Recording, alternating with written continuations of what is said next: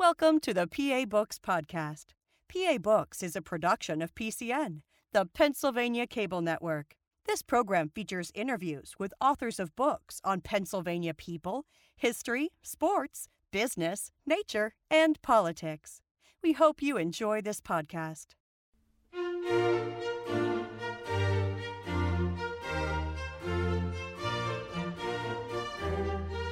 This week on PA Books, William Burton and Barry Loveland, authors of Out in Central Pennsylvania. Our guests today are William Burton and Barry Loveland, and they are the authors of this book, Out in Central Pennsylvania The History of an LGBTQ Community. Um, William Burton, we'll start with you. Uh, how did this book come about? Well, it came about uh, quite by accident in a way. I, I moved to Philadelphia in 2015, and um, I had just uh, finished my master's degree at UMass Boston. And uh, when I got to Philadelphia, I kind of wanted to use that, use my master's, and because uh, I'd written uh, my master's thesis on gay history, and I I wanted to continue doing it. And so I looked around at organizations that were doing something regarding gay history, and I came upon the LGBT History Project in central Pennsylvania. And uh, I saw that Barry was uh, the director and founder of it. So I contacted Barry, and I went up to Harrisburg and met with Barry to find out what he was doing. He was collecting these oral histories and documenting, you know, gay lives and gay people in, in central Pennsylvania. And Barry uh, handed me a stack of about 50 of these oral histories that he had collected. And I took them home and I read them. And frankly, I was mesmerized and I was shocked. And I just couldn't believe the stories that I was reading these stories about discrimination, harassment, um, how some of these networks and organizations were formed. And I realized that, you know, my entire life I'd been living in a bubble that um, that I lived in cities like Houston and Boston and, and then now Philadelphia, where I didn't have to deal with some of the things that the people in central Pennsylvania had been living in. I'd always been living in non-urban, I mean, in large urban cities that had gay neighborhoods, that had organizations built in. I could walk out the door and I was surrounded by other gay people. I could easily find and access gay organizations, they were medical facilities. Um, I just never stopped to think about not having any of those amenities around me, what what life would be like. And um, I said to Barry, I said, this this would make a terrific book. I said, but the problem would be finding a publisher. Um, and as serendipity would have it, you know, Barry had written an article about a year prior to that about what he was doing at the History Project, and uh, an editor, uh, Kathryn Yahner at Penn State, had seen uh, this article, and she had contacted Barry and said, "We saw what you were doing. We think this possibly could be great material for a book. And would you or anybody on your staff be willing to work with us to develop a book?" Well, hello, I raised my hand immediately you know, I'd be willing to do that. And so um, that's how the whole thing came about. And so I then spent like the next uh, nine months working with Penn State developing the book proposal, which then led to a contract. And that's kind of how the whole thing came about. And Barry, how long have you been involved in gathering this information? Well, we started the History Project in 2012, so it's been about eight years. And um, we've been working on uh, gathering oral history interviews with people, um, about 150 to date. Um, and we've also collected a lot of uh, archival material as well from people who had uh, things in their closets and their attics and basements and things like that. They uh, volunteered to donate to the project. Um, and it, it's a host of material from historical photos to uh, personal papers to newsletters, organizations, and uh, T-shirts and all sorts of artifacts as well. So it's um, about 100 linear feet of material that we've collected to date, and um, we we are working. We've been working with the um, uh, Dickinson College archives, and they are uh, serve as the repository for the whole collection. And you say central Pennsylvania. What, what's the footprint? What, what area of the state did you look at? Yeah, well, um, initially, you know, we thought we would look at um, sort of the the LGBT center in central Pennsylvania has sort of a service area of several counties of, of south central PA. Um, so we we thought we would kind of restrict our efforts to that, but then we we realized that a lot of these stories um, interrelated with, with what was going on in other parts of the state that were uh, more of the rural parts of the uh, Commonwealth. And so um, we began expanding that territory a bit, and we've collected material from uh, the north central part of the state. Um, we even have some up in the Scranton, Wilkes-Barre area, and over into Allentown and, and Bethlehem area. So uh, it really has grown in um, in scope in a way.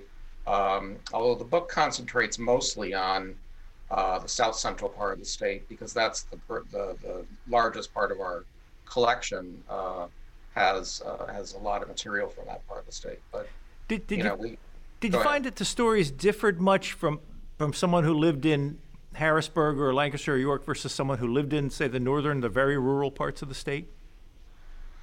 Well, um, not a lot actually. It's it's quite striking that um, you know a, a, lot of um, similar similarities between s- the small cities and towns in Pennsylvania in terms of the um, stories that we we got on on uh, people's uh, discrimination that they faced, um, the difficulties coming out, um, the difficulties in trying to achieve local um, protections from local through local ordinances. Um, a lot of these stories um, were similar and resonated. Did the way governments treated the issue vary much from from the the small cities like Harrisburg, Lancaster, York versus the rural areas? Well, I think the interesting part was when you started to, to when we looked at uh, the anti-discrimination uh, as they pursued the anti-discrimination ordinances, whether it be you know, Harrisburg, Lancaster, York.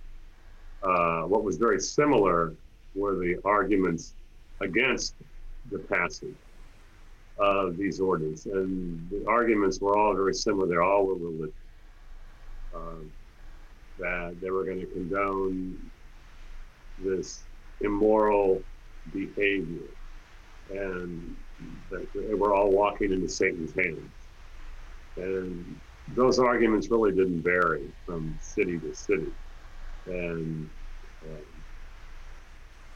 and it was really kind of uh, so the arguments you heard all across the nation, uh, whether it be in Colorado when they were fighting that amendment, and, um, those big battles that were taking place, or the Anita Bryant crusade.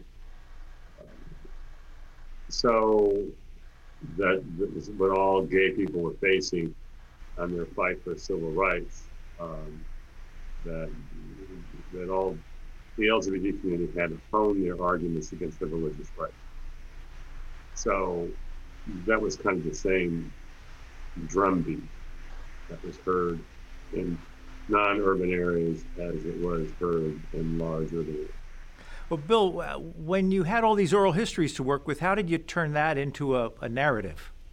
Well, so that was that was the challenge when we first started doing the book proposal, and I was thinking, how do I write this? Do I write it in chapters of okay, we'll do a chapter on discrimination, we'll do a chapter on harassment, and Catherine at Penn State said, why don't you do it by decades?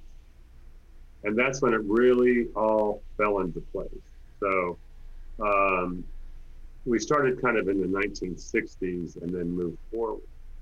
And that's when I sat down. We sat down with sat down with Barry and said, okay, let's look at the 60s, 70s, and 80s, and what are the stories that we need to tell. And then it, it all really fell into place perfectly because when you looked at the 70s, you know, what happened then? Um, what organizations formed? Who were the key people? Who were the key players? What stories have to be told? And suddenly it was like easy to pull out what needed to be told. And uh, it was amazing how all fell into place. And then um, after each some of the after each some in most of the chapters we had a profile section where we highlighted certain individual stories that were kind of appropriate to the chapter. And some of those profiles centered on discrimination, some of them on harassment, some were uplifting, some were like rather shocking and you could say depressing, but they were appropriate to the chapters as the decades moved on. Bill, how did you identify the people you wanted to do the oral histories with? Um, it was dependent upon the story that what, what was going on. Um, like in the when we were talking about, like when we were talking the chapter of the fighting, the, the chapter called battles, we're talking about Harrisburg, Lancaster, and New York. Um, there were certain key players that were instrumental in those battles, uh, so we wanted to talk to them.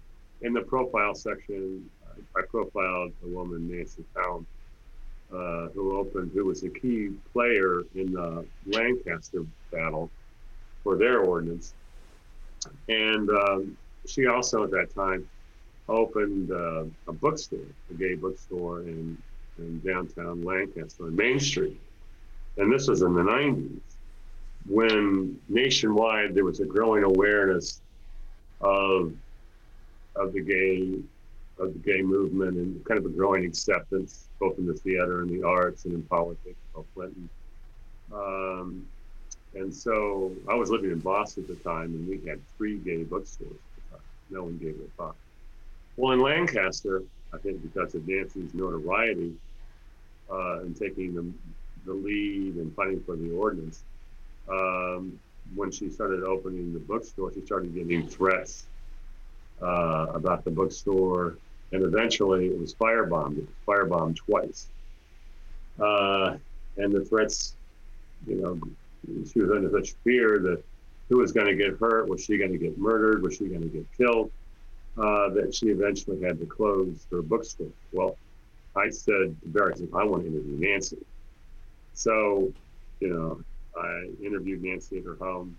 And 30 years after the fact of this uh, the bookstore being firebombed and closing, um, when she was telling the story, tears came to her eyes. And, you know, I said to my, I said, I owe an obligation to this woman to tell her story right. Because the pain 30 years later was still very, very real.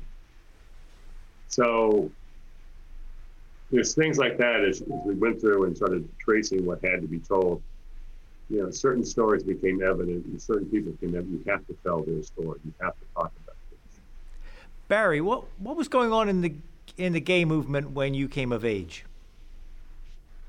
Well, um, I I was actually not here when I sort of came of age. Um, I uh, I came out when I was in uh, college at Rensselaer Polytechnic Institute up in New York, and um, it was a time where uh, there were very few organizations and very few resources uh, around. It was um, 1977 um, when I came out.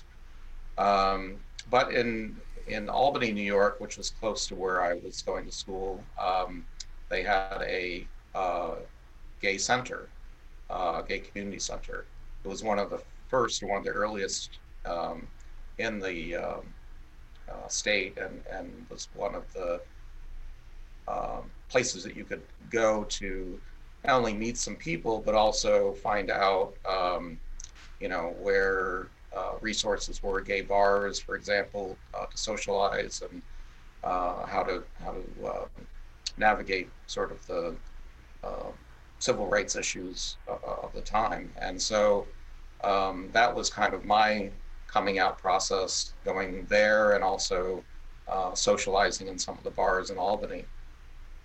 Uh, but then uh, in 1983, I moved to Pennsylvania um, after graduate school and, and another position uh, down south that I took for a few years. But uh, I moved uh, moved to Harrisburg in 1983, um, and fortunately, there was a, quite a bit going on in Harrisburg at that point.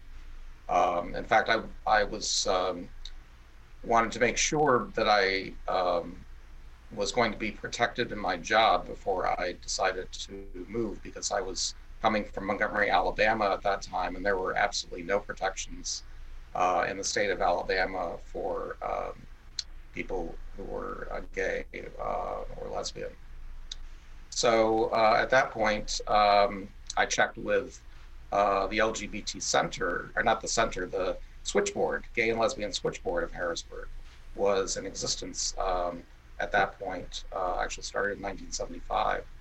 So uh, I called the switchboard up and said I was thinking of moving there for a job, and they told me about all the resources and all the protections available and, and so forth. They had just passed the local ordinance in Harrisburg, um, but also years before that, in 1975, Governor Shapp um, uh, issued an uh, executive order protecting all state employees uh, based on sexual orientation. That was the first such order of any state in the country. Um, and uh, so it was um, important to me to know that before I decided to take the position working for the state of uh, Pennsylvania. And that's a story we really wanted to, um, not very sorry, but I mean about uh, Milton Shapp, Governor Milton Shapp, yeah. we really wanted to get out in the book um, because he's kind of like one of the unsung heroes of the gay and lesbian movement uh, because of his executive order. That was the first anywhere in the country of any anti-discrimination ordinance um, protecting gays and lesbians anywhere in the country. And nobody knows about it. I didn't know about it. Um, so, and it happened here in Pennsylvania. And, and, the shocking thing is that Pennsylvania still does not have a statewide ordinance protecting gays and lesbians. Um, and 64% of the state uh, towns and uh, communities in the state are still not protected. Only 34% of the state has protections protecting LGBT people, and those are passed locally. Uh, so um, it's kind of amazing that the state has not come to the forefront yet. Maybe they will, but you, you, still. You say in your you say in your book that in it was in 1976 that Governor Shapp uh, declared a Gay Pride Week. That's yes. right. Yeah, um, he he issued a Gay Pride Week um, uh, executive order, and um, immediately got a lot of pushback from the state legislature. Um, there was a, a number of um, uh, legislators who objected to this idea of celebrating um, gay pride. Um, they uh, uh, thought that the governor went too far. And so they started um, uh, proposing some legislation um, which would restrict um, gay people from a lot of professions. Um, and so that legislation went through and was passed, and, and the governor vetoed it. Um, but uh, it was a, a, little bit of a tense uh, position for Governor Shapp to be uh, putting himself out there and supporting gay rights. Um, and um, you know, in 1976, he also created the first um, uh, LGBT um, uh, organization that was, or, or, part of state government um, that was an official uh, part of state government uh, called the uh, Pennsylvania Council for Sexual Minorities. This was the first um, official governmental body anywhere in the country that uh, was designed to provide um, uh, improvements to public policy for LGBT people, LGBTQ people. Um, and so his um, contributions to uh, LGBTQ history and, and civil rights are pretty amazing. He was way ahead of his time, I think. Did, did the Council on Sexual Minorities continue after the Shapp administration? What happened to it? it did, yeah, it did. Uh, continued uh, through the Thornburgh administration, if you can believe that. Uh, Thornburgh was a Republican. Um, and so it was um, pretty amazing that uh, Thornburgh decided to reappoint the council and, and maintain the council through his administration. And they made a lot of very significant um, contributions to public policy.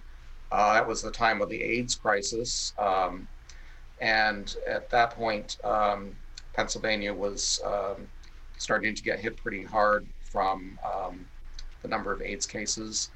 And um, the council uh, helped put into place a lot of important public policy related to AIDS through training and um, drug distribution um, for AZT and all sorts of programs that became the model for a lot of other states. So it was a pretty, uh, pretty important period of time for the council. Does it still exist? Yeah, because council took a little bit of a dip after CAP, and then when the AIDS crisis hit, it kind of uh, the council took on a lot more importance because of the AIDS crisis. Yeah, the, the council ceased to exist after um, Thornburgh. Um, uh, Governor Casey, when he came in, he did not reappoint the council. Um, however, the current um, governor has actually appointed a similar council, um, a little bit different title and a little bit different uh, focus, but um, it certainly has made a, a, come full circle and, and brought back some of the important um, function of um, advising state government.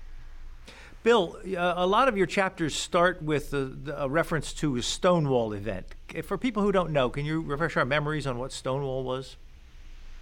Well, Stonewall is actually the defining, it's the galvanizing force in the, in the gay community.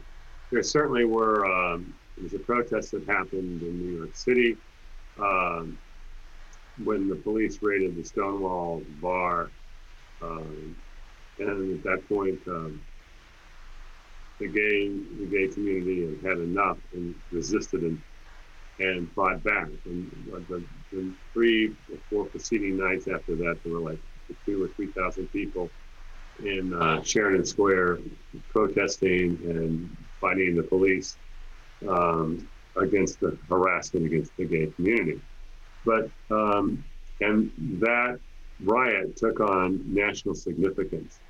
Um, certainly before Stonewall, there were outbursts against uh, police harassment and crackdowns against the gay community. Uh, we documented what happened in the 60s in Harrisburg when the police were trying to crack down around the uh, State Street area, arresting uh, men for uh, cruising around uh, the State Street area and arresting them. When they would arrest them, their names would appear in the paper. They were fined and given terms in jail. Uh, the devastating things, their names and addresses were published in, in the local paper. Uh, but there were different instances in LA. I, put, I had it in the book, LA, Philadelphia, uh, Chicago, where there were where the gays uh, and lesbians fought back against the police. But there was no, none of these um, um, prior riots or whatever protests against police actually galvanized the entire gay and lesbian community, you know, nationwide. But when Stonewall happened, uh, it just took fire. I mean, it just took fire nationwide, and it just galvanized the entire gay community. And like, enough is enough. And out of that sprung uh, a couple uh, gay activist alliances, the Gay Activist Alliance and the Gay Liberation Front, uh, to fight for anti-discrimination ordinances and gay civil rights. Um, and so that was kind of the beginning of the gay liberation movement. And so uh, you begin to see across the country, uh, mainly in large cities, this fight for gay, gay, gay rights to take hold. Uh, that eventually made its way into central Pennsylvania. And uh, we started documenting, the book documents some of these small little groups that would form uh, to stay informed about how can we fight, you know, to get our rights. Well, the first step is coming out, which is a very hard thing to do. uh, to say that you're gay or lesbian and let people know about it. And um, some of these groups were, you know, fighting for that, but also the offshoot of that was they also became social outlets where other gay people can meet other gay people and expand their communities um, and expand their networks. And that was one of the key components of how the gay community formed in central Pennsylvania. Was there a defining moment in Pennsylvania like like Stonewall, some Pennsylvania equivalent of it? No, I think um, that was the point I we wanted to document in why this book was important is because like when you think about gay communities, uh, the natural inclination is to think about large urban areas like New York, Chicago, Philadelphia, Boston, Los Angeles, San Francisco. You don't think about a gay community in a non-urban area. And so what I found intriguing, because I was one of those that fled to a large urban area uh, as a young man, was how does a gay community form in a non-urban area where there are no gay neighborhoods, there are no laws to protect you, there's no social organization. So to me, it was fascinating to see how this gay community formed and developed its social network and formed their community and formed these, these, these ties that bind and built their community without these other support systems, especially in a conservative area. Because in these large urban areas, generally the, the, community around it is generally progressive and would allow the gay community to kind of survive. Uh, that's not to say everybody in a large urban area is liberal and progressive because we know that's the case. But it allows the gay community to survive and go kind of unmolested for the most part. So um, that's why we wanted to write this book to make sure that that there that defines how gay community can form and develop in a non-urban area. Now, there are books that have been written about rural areas, but the books that have been written, if you look at them, they basically talk about race, class, religion, or they're strictly coming out stories. They're not really centered around how the community in a rural area develops in the community itself. And Ellen, Ellen Central Pennsylvania is about the community and how it develops. Bill, if I could add, oh, yeah, if I ahead. could just add to that a little bit, um, the uh, it was interesting that Governor Shapp, in a way, um, pulled together the community in central Pennsylvania because um, a lot of people were attending his um, his task force meetings leading up to forming the Pennsylvania Council uh, for Sexual Minorities, and uh, a lot of the people from the rural areas had never met each other, and it was really an opportunity for them to get together at these meetings, and they would uh, start caucusing then after after the formal meetings and start uh, informally talking about ways that they could work together. And so a lot of the, the representatives from these various small groups from around various cities and towns in Pennsylvania um, formed a group called the uh, Pennsylvania Rural Gay Caucus. And the caucus was, was a, a way for all of these small groups to come together and work on projects that were too big for any one of them to uh, take on themselves. So things like the um, the first um, um, gay education day, which was a lobbying effort for state government. Um, they put that together um, in 1976 um, to lobby the legislature for civil rights protections. Um, that was the first time that had been done in the state. Um, they also organized the first gay conference in the state, and they hold held a series of gay conferences every year for several years um, as a way to educate uh, the community about various issues involving uh, LGBT uh, rights and uh, protections and other issues, um, and um, as a way to also pull the community together uh, to uh, start uh, helping each other work through all these different issues. So um, that was a, a, a, pretty amazing uh, story as well in the book. Well, let me ask you both the same question. Uh, why should a straight person read this book? well, it's about um, the development of human rights and how a community developed. It's about it's American history. It's like it's American study.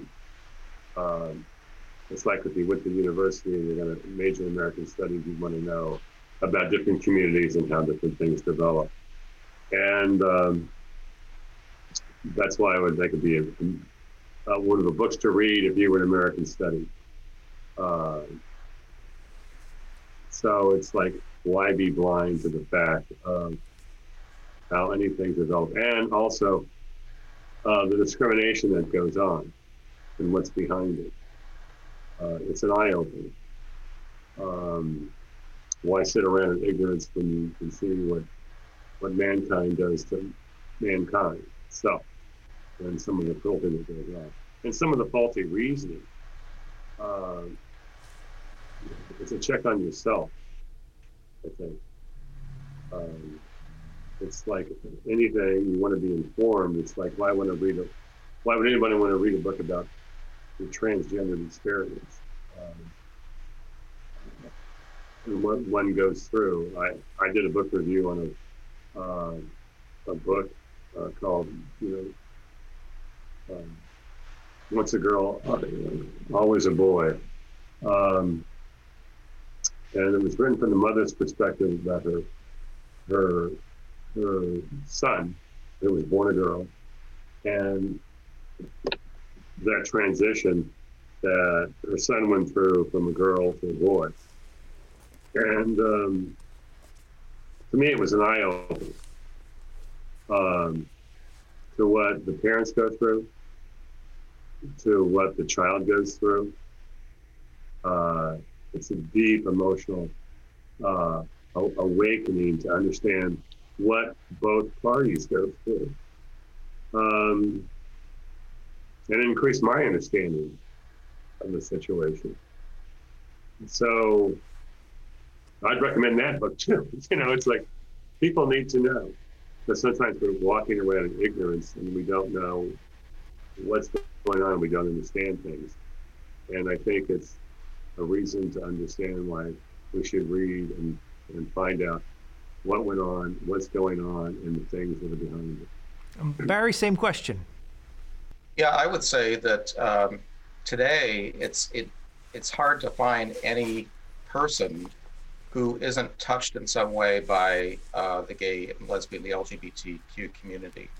Um, that, it, that there's someone that they know or that is a member of their family, maybe a son or a daughter. Um, you know, I think it's it's pretty um, amazing today. People are much more comfortable coming out at an early age, so it's much more likely that uh, any family or any person is going to know um, or have a person in their family who is LGBTQ. And to know that history, I think is important because when um, when a young person comes out today, they have no concept of what it was like, you know, 40, 50, 60 years ago to have come out then as opposed to today. And they take for granted a lot of protections the, and gains that have been made for the community. Um, you know, people who come out um, in a heterosexual family uh, don't have um, a grandparent to tell stories about the past, about the LGBTQ past. They have stories about their own family, to be sure, but they don't have that history of the community of um, uh, that person, you know, that's coming into. So I think it's important that that um, straight people have an understanding because they they know people who are LGBTQ. Bill, I want to ask you something. You you referred to the the transsexual community, and you say in here the transgender community. Sorry, the transgender community, and you say they have sustained much discrimination even from within the LGBTQ community at large. Can you talk a little bit about that? About when the T was added to LGB, and and what kind of discrimination they felt within the community? Yeah, because I think uh, that happened uh, I think joined the March on Washington back in around the 2000 time period, um, because I think they were basically misunderstood. Um, they, as a community, because like they said, they were transsexuals. Uh, people on as drag queens, they didn't quite understand it. Um, and so it wasn't until the community itself galvanized and made its movement uh, to be recognized. You know, there's always, you know, first the gay, the, the acronym was, was gay, and it was gay and lesbian, and lesbian and gay, and bisexual was added, and then finally the recognition of the transgender community and what it was, and um, and I think a lot of it was, uh, I think a lot of gays and lesbians don't really understand uh, what it means to be transgender and not to be comfortable with your own gender identity. That you really are a woman inside and trapped in a man's body, or you are a man inside trapped in a woman's body. And you don't look like looking at yourself. It's just not what you are. Um, and to gain acceptance like that, because like the minute you come, before the minute you came out, you can lose your family, um, you know, your income, uh, the matter of getting your driver's license changed uh, uh, was virtually impossible. Uh, and so, um, not only was there discrimination and harassment on by the heterosexual community, there was a great misunderstanding within the gay and lesbian community about it because people just didn't understand it and didn't get it. So I think the, the transgender community had to go through educating not only their own families in the world, but also the gay and lesbian community about what it really meant to be transgender and to gain acceptance.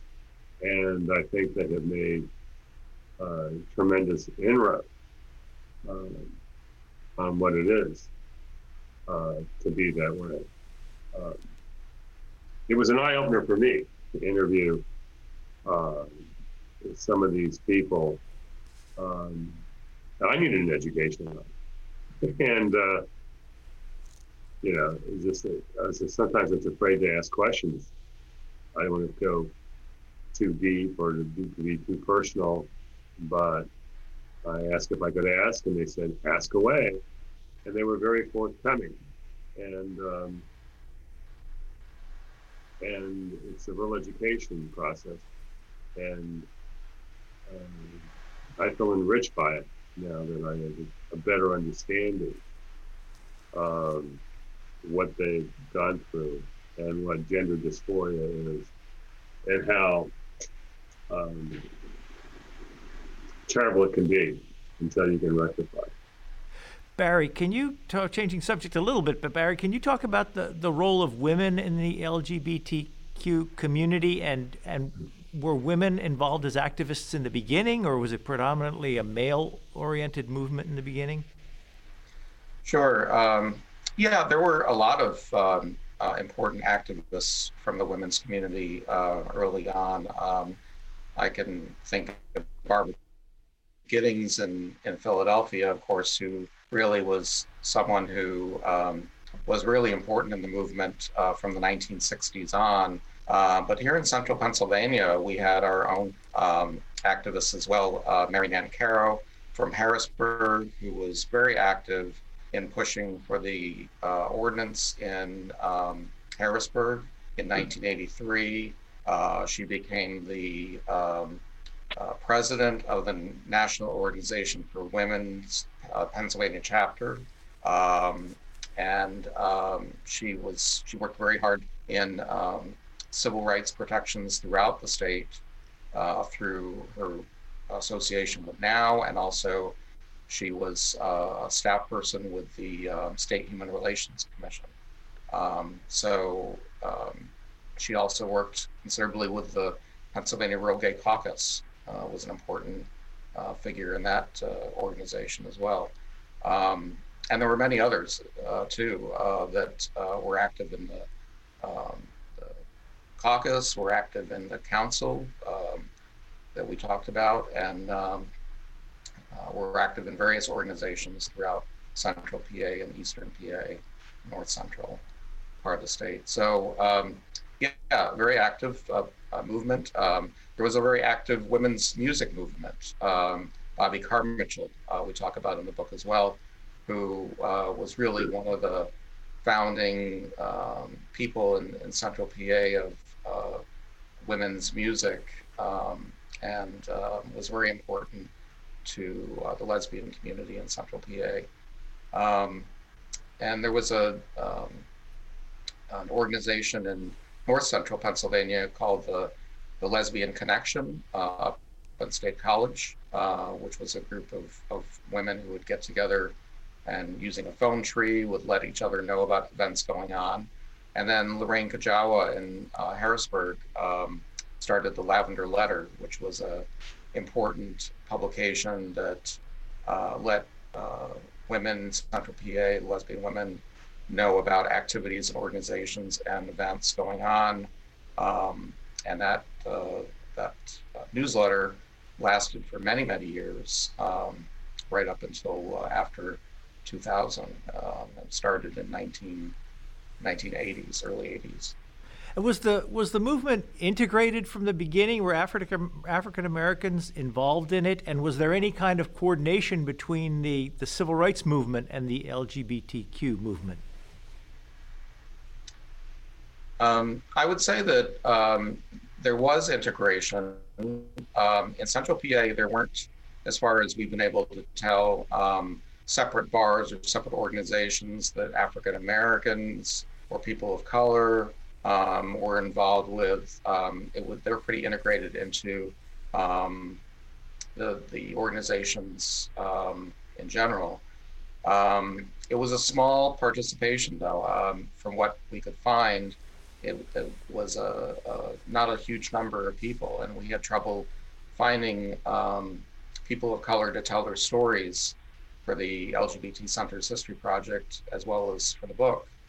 Um, but there were a few, and uh, a few very important uh, people were involved. Uh, Dr. Eric Selvey, for example, in Harrisburg, um, is someone who was involved very early uh, in the 80s with um, uh, organizations, um, including the uh, drag troupe, um, uh, Lily White and Company, that um, went through and did performances throughout central Pennsylvania.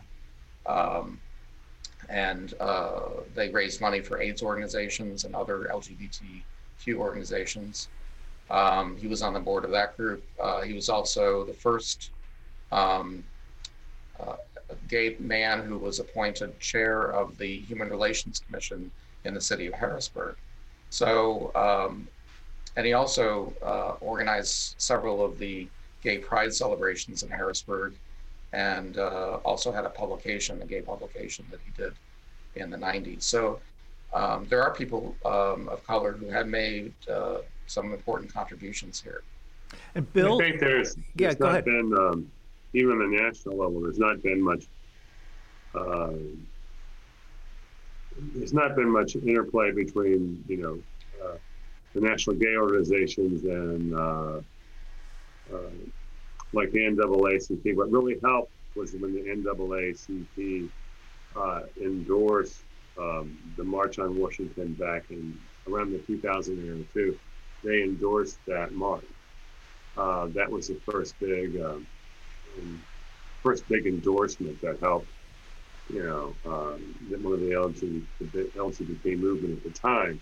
So there hasn't been an active, I don't think, an active working together between the two uh, groups, but um, they endorse each other back and forth. Uh, I think and support each other. Um, I wouldn't say there's an active involvement, but I think there's a mutual admiration society and mutual support system going on. Can you talk about a little bit about some of the institutions and how they worked with or against the LGBTQ movement, like the, like the churches. When when you deal with churches, where'd you find receptivity and where'd you find opposition? Um, again, like when, I was researching the ordinances, um, uh, most of the organizations that thought it were religious organizations, uh, the ones that were supportive, um, there was you know, basic like Dignity, the Metropolitan Community Church, uh, Dignity Central, uh, were writing supportive letters. Um, uh, the Catholic, uh, at Dignity Central, there was a Catholic priest that helped run that.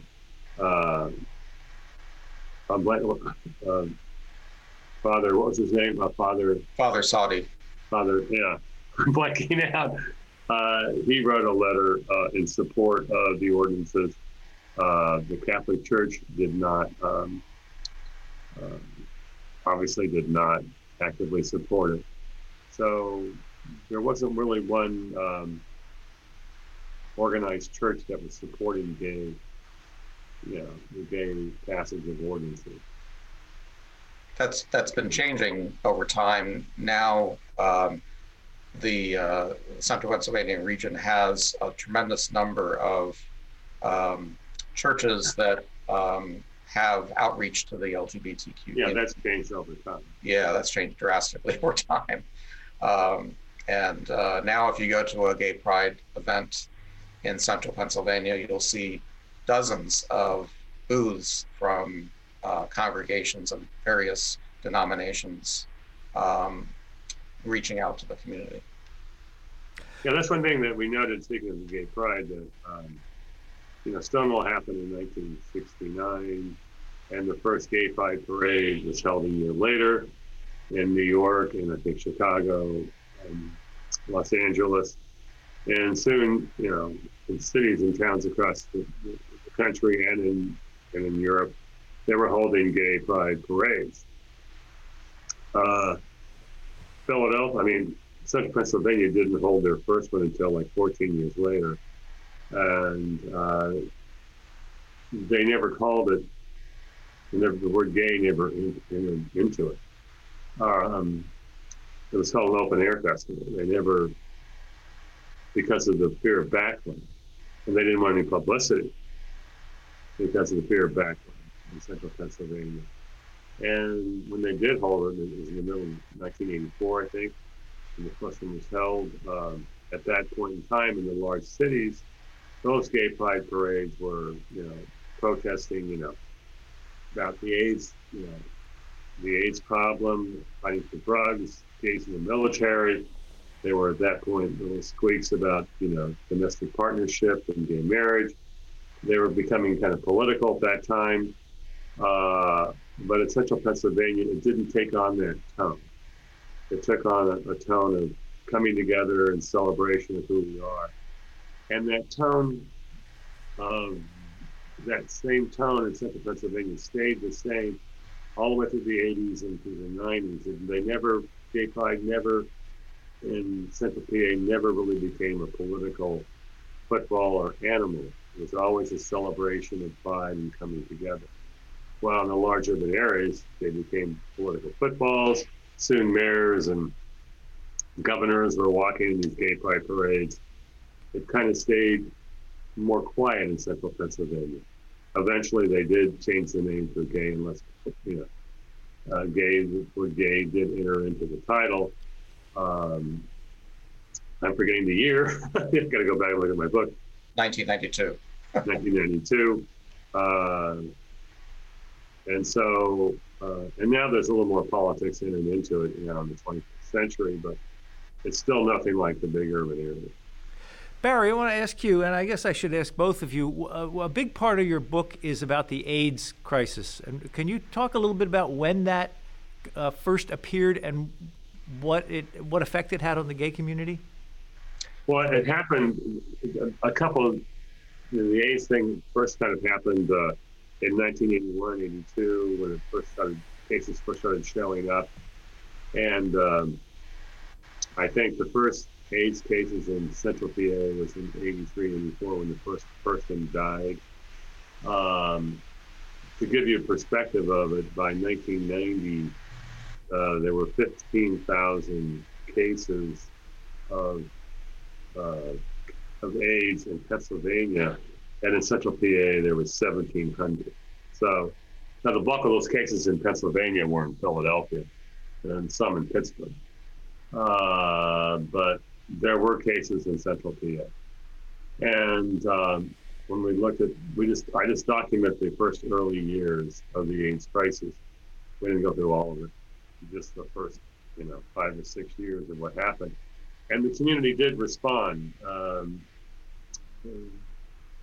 with uh, the organization called SCAN South Central AIDS Assistance Network, and uh, they started raising money to help people get you know food and housing and care and wheelchairs. Uh, we had a hospice that developed in York uh, that Joe Eufema developed uh, that was one of the best hospices anywhere in the nation. People could go and die. There was an organization in New York that developed same on the same thing that happened was similar, very similar to SCAN. Uh, the community pulled together like they were doing elsewhere to help these AIDS victims and to take care of them. There was still, you know, discrimination going on. Doctors were afraid to, to, to treat people. Uh, the AIDS, the first AIDS organizers were, in fact, the ones distributing information to doctors on how to treat it, how to treat the disease, getting education out to schools and you know, teachers and organizations on what the disease is, how to handle it, uh, safe sex as the information came in. They were turning that right around and trying to get it out in the community and going out handing out, you know, condoms and you know, in, information handbooks. Uh, it was a call to arms, just like it was in the big cities, but it was done in a very locally small base, and it was just uh, they had to turn on them and look to themselves and how are we going to deal with it because there was no help coming from anyone. It's like it was everywhere else in the nation. So the small group of people, and we try to highlight who they were, um, pull together to save people and get this to fight the, the pandemic, uh, the epidemic, and try to help people and save their lives. It was kind of a moving story that that they could take people to hospital for driving miles, um, whether it was in Williamsport or in Harrisburg, what they had to do to help people and find those people that were isolated and help. And Barry, what do you remember about that time? Yeah, it was a really difficult time for our community. Um, you know, people were very scared. Um, they didn't really uh, know too much about the disease at that point. And so, um, you know, Gary Norton, for example, was a person who was one of the more high profile members of our community in, in central PA. He had um, uh, been living up in Williamsport. He helped start organizations up there, and he'd moved to Harrisburg um, before he got sick. And um, he uh, helped uh, start MCC, the Metropolitan Community Church in Harrisburg, uh, which was a gay congregation, predominantly gay congregation. Um, and um, he worked on a number of other things in the community, and, and people recognized him and knew him. And when he got sick, um, it was a uh, scary, eye opening thing for our community. Uh, so a lot of people um, stepped up at that point and uh, volunteered uh, for SCAN to start SCAN, as Bill mentioned. Um, other cities, other small cities around Harrisburg um, started organizations as well. Again, mostly volunteer, mostly through a buddy system, people teaming up with someone who is sick, providing them with a lot of care. Um, and uh, yeah, it was an emotional time. That's why you know I think this that that chapter is important, and I think I realized that when I went back to school to get my master's, and you know I was an older student, obviously, and there were some younger, obviously a lot of younger students there, and younger gay students, and I was kind of I, I, I shouldn't have been, but I was amazed at some of these younger gay students, you know, that didn't they didn't live through the AIDS crisis. They had no idea what had gone on, and you know, I'm sitting there. I had lived through it. I watched my friends die, um, and it's kind of like, how are you going to get these kids to understand what, what, what it was like, other than watching a movie like Philadelphia? you know, or reading a book like this, or you, know, you got to direct them because they have no idea what went on or what it was like. You know, they're living in an age of PrEP where they can take something, and AIDS is no longer the threat that it was. So the world's changed, and you need books like this to kind of talk about what it was like. I'd also like to mention the fact that with the uh, the women's community really uh, stepped up at that point too to help out um, because so many gay men were were um, passing away or were sick, um, and uh, that was a time when they really got involved and volunteered um, uh, to help out. We only have about a minute left, and but Barry, let me ask you the last question: Is is the battle won, or is there more to be done? No, there's definitely more to be done. Um, I think we can see from the current um, atmosphere and, and, current political situation that we're in that um, things are, are always in danger. You never know that uh, our rights are going to be secured and guaranteed. Um, you can't take anything for granted. These things can be taken away just as easily as they were granted. So um, it's it's very important that we stay in the uh, fight and in the effort to uh, to work towards uh, total equality for all people. That's going to have to be the last word. We are out of time. We've been speaking with William Burton and Barry Loveland. They are the authors of this book, Out in Central Pennsylvania The History of an LGBTQ Community. Thank you very much. Thank Thanks you. so much for having us. You've been listening to a podcast of PA Books, a production of PCN, the Pennsylvania Cable Network. Full episodes of PA Books, as well as other PCN programs, are available to stream with the PCN app. Visit PCNTV.com or the App Store for details.